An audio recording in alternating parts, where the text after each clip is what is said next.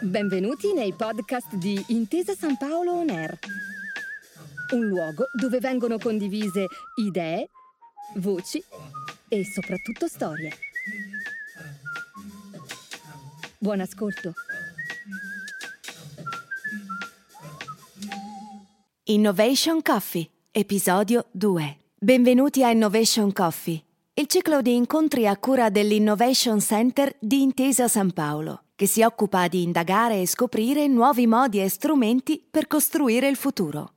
Oggi con Rita Cararo e Anna Henry dell'associazione Callipolis scopriamo il progetto Urrà Torino, volto a riqualificare quattro aree della città di Torino attraverso le opere di artisti e di tutta la comunità. Un'azione collettiva che ha l'obiettivo di dare un volto nuovo alla città, come esempio virtuoso di innovazione civica. La parola a Rita Cararo e Anna Henry.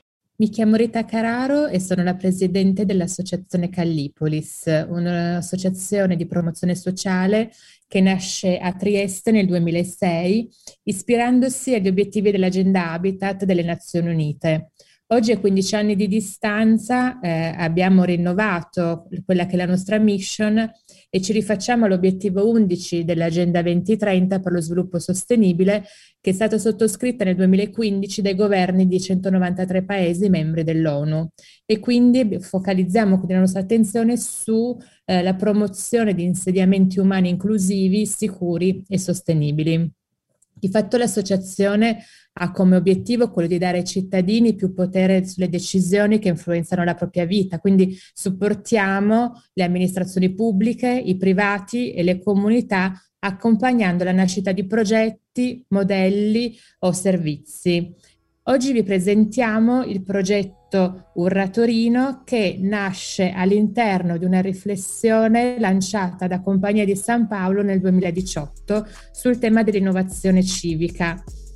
Nel 2018 quindi Compagnia di San Paolo lancia il bando civica e ehm, chiede a diverse organizzazioni di proporre progetti e sperimentazioni eh, di comunità che promuovano la coesione sociale o che favoriscano la consapevolezza sui diritti individuali, civili e sociali.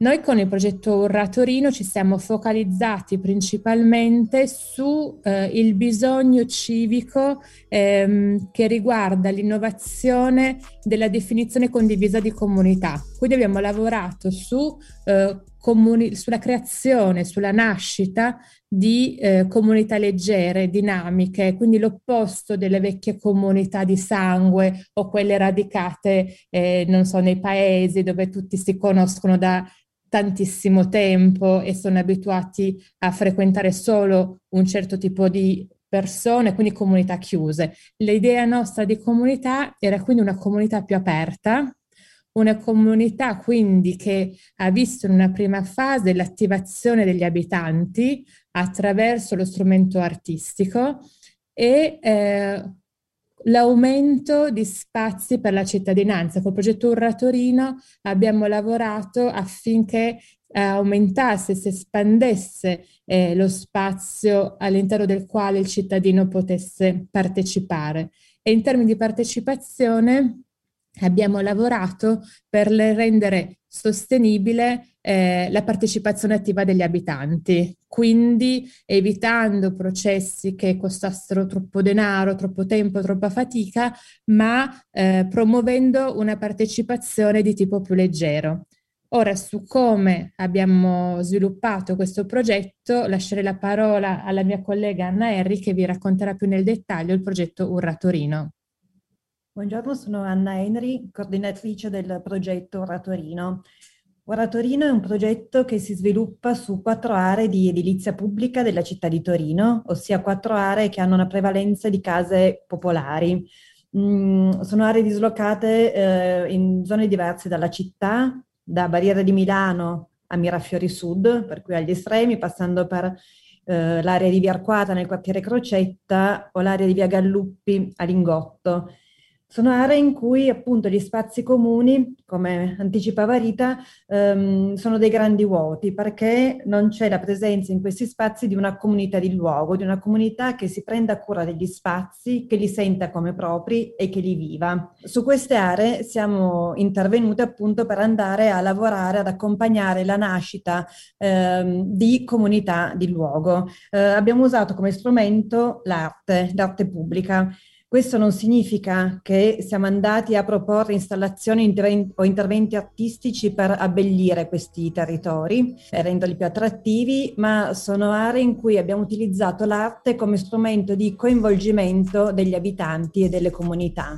Abbiamo lanciato un bando un anno fa circa in cui eh, non ponevamo limiti alle discipline artistiche che si potevano candidare, ma in cui chiedevamo agli artisti di essere pronti a costruire il proprio intervento insieme alle comunità, per cui di non arrivare con un'idea già chiusa di installazione o di opera, ma di essere pronti a plasmarla, modificarla, trasformarla in corso d'opera. Gli artisti partivano appunto, hanno cercato di raccogliere quelli che sono i desideri, i sogni, l'immaginario degli abitanti rispetto al proprio futuro e rispetto al futuro degli spazi che vivono.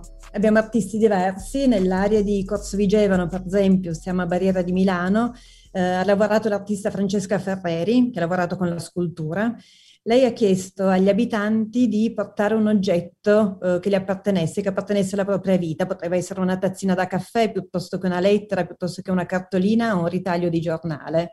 È stato un lavoro lungo, le prime volte Francesca raccoglieva magari uno o due oggetti andando a bussare alle porte degli abitanti, man mano gli abitanti partecipavano sempre di più, la incontravano, portavano gli oggetti e raccontavano le proprie storie, i propri vissuti, i propri desideri rispetto agli spazi. Eh, quello che ha fatto poi Francesca Ferreri è stato raccogliere questi materiali, frantumarli, portando questi singoli oggetti a diventare un'unica materia prima, che, fo- che poi è diventata la base della scultura che è andata a realizzare. Francesca ha realizzato un murales con questi frammenti nel portale d'ingresso di questo complesso residenziale e ha poi realizzato una sorta di eh, monumento, due grandi parentesi, ad accogliere e a proteggere lo spazio eh, dell'abitato. Um, quello che è stato importante per noi, al di fuori del risultato finale di grande qualità, grazie appunto alla presenza di Francesca Ferreri, è stato il percorso che ha coinvolto man mano gli abitanti uh, di questo territorio, per cui appunto il primo atto, il primo gesto è stato quello di portare la, l'oggetto a raccontarsi, ma poi nei mesi in cui Francesca Ferreri lavorava si trovava man mano il secchio dell'acqua pronto, eh, si trovava qualcuno ad aiutarla, la scala, pian piano anche ragazzini che le portavano la merenda piuttosto che la cena quando si fermava più a lungo.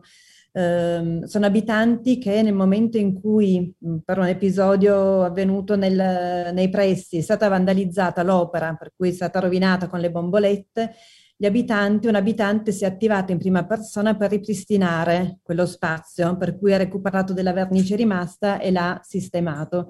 Um, questo è importante perché? Perché Francesca Ferreri avrebbe potuto realizzare quell'opera a prescindere dagli abitanti, avrebbe potuto realizzare lo stesso intervento con lo stesso risultato estetico ma eh, gli abitanti non l'avrebbero sentito come proprio e sicuramente non sarebbero intervenuti in quell'occasione a ripristinarlo. Um, invece questo, questo suo intervento, questa sua capacità di coinvolgerli in tutto il processo ha fatto sì che ora quello spazio è uno spazio della comunità. L'opera d'arte non è l'opera di Francesca Ferreri, ma è la loro opera, a cui hanno partecipato tutti attivamente, in cui riconoscono nell'insieme il loro apporto.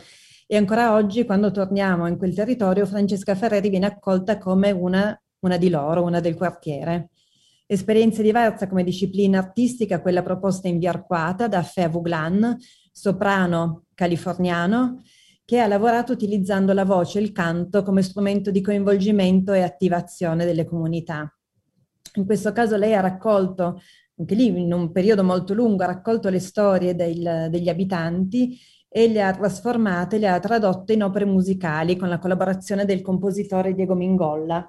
Eh, ha poi restituito questo quanto raccolto in una performance, in un piccolo concerto tenutosi a ottobre, in cui la comunità, gli abitanti sono stati invitati e eh, a cui lei ha dedicato appunto questo, questo, concerto con brani composti per chi di loro si è offerto di appunto raccontare la propria storia e la propria esperienza. In tutti questi percorsi ehm, quello che abbiamo rilevato è come l'arte, diverse discipline artistiche possono funzionare in modo molto efficace come attivatori, attivatori di comunità, come acceleratori nei processi di conoscenza di un territorio e dei suoi abitanti e ehm, in alcuni casi hanno permesso di arrivare a una conoscenza molto più approfondita di quel territorio di quella che avremmo potuto avere con un approccio più tradizionale, per cui fatto di interviste e, e altro, in particolare appunto ehm, faccio riferimento allo spazio di Via Galluppi, che è uno spazio critico con diverse problematicità al suo interno, anche con molti potenziali, in cui l'intervento di Franco Ariaudo, che è riuscito a coinvolgere la parte più giovane della popolazione, che spesso eh, so che è quella più difficile da, da intercettare, è riuscito a conoscere alcuni dettagli di, di quel territorio che sicuramente non avremmo potuto conoscere con un altro tipo di approccio.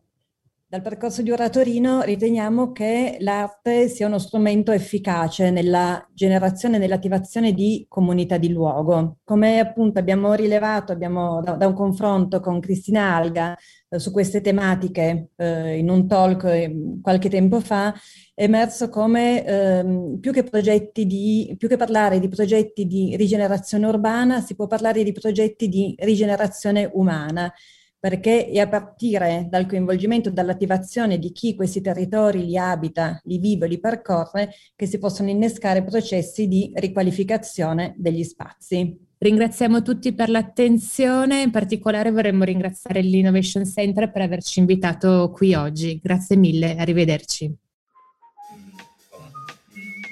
Grazie per aver ascoltato i podcast di Intesa San Paolo On Air.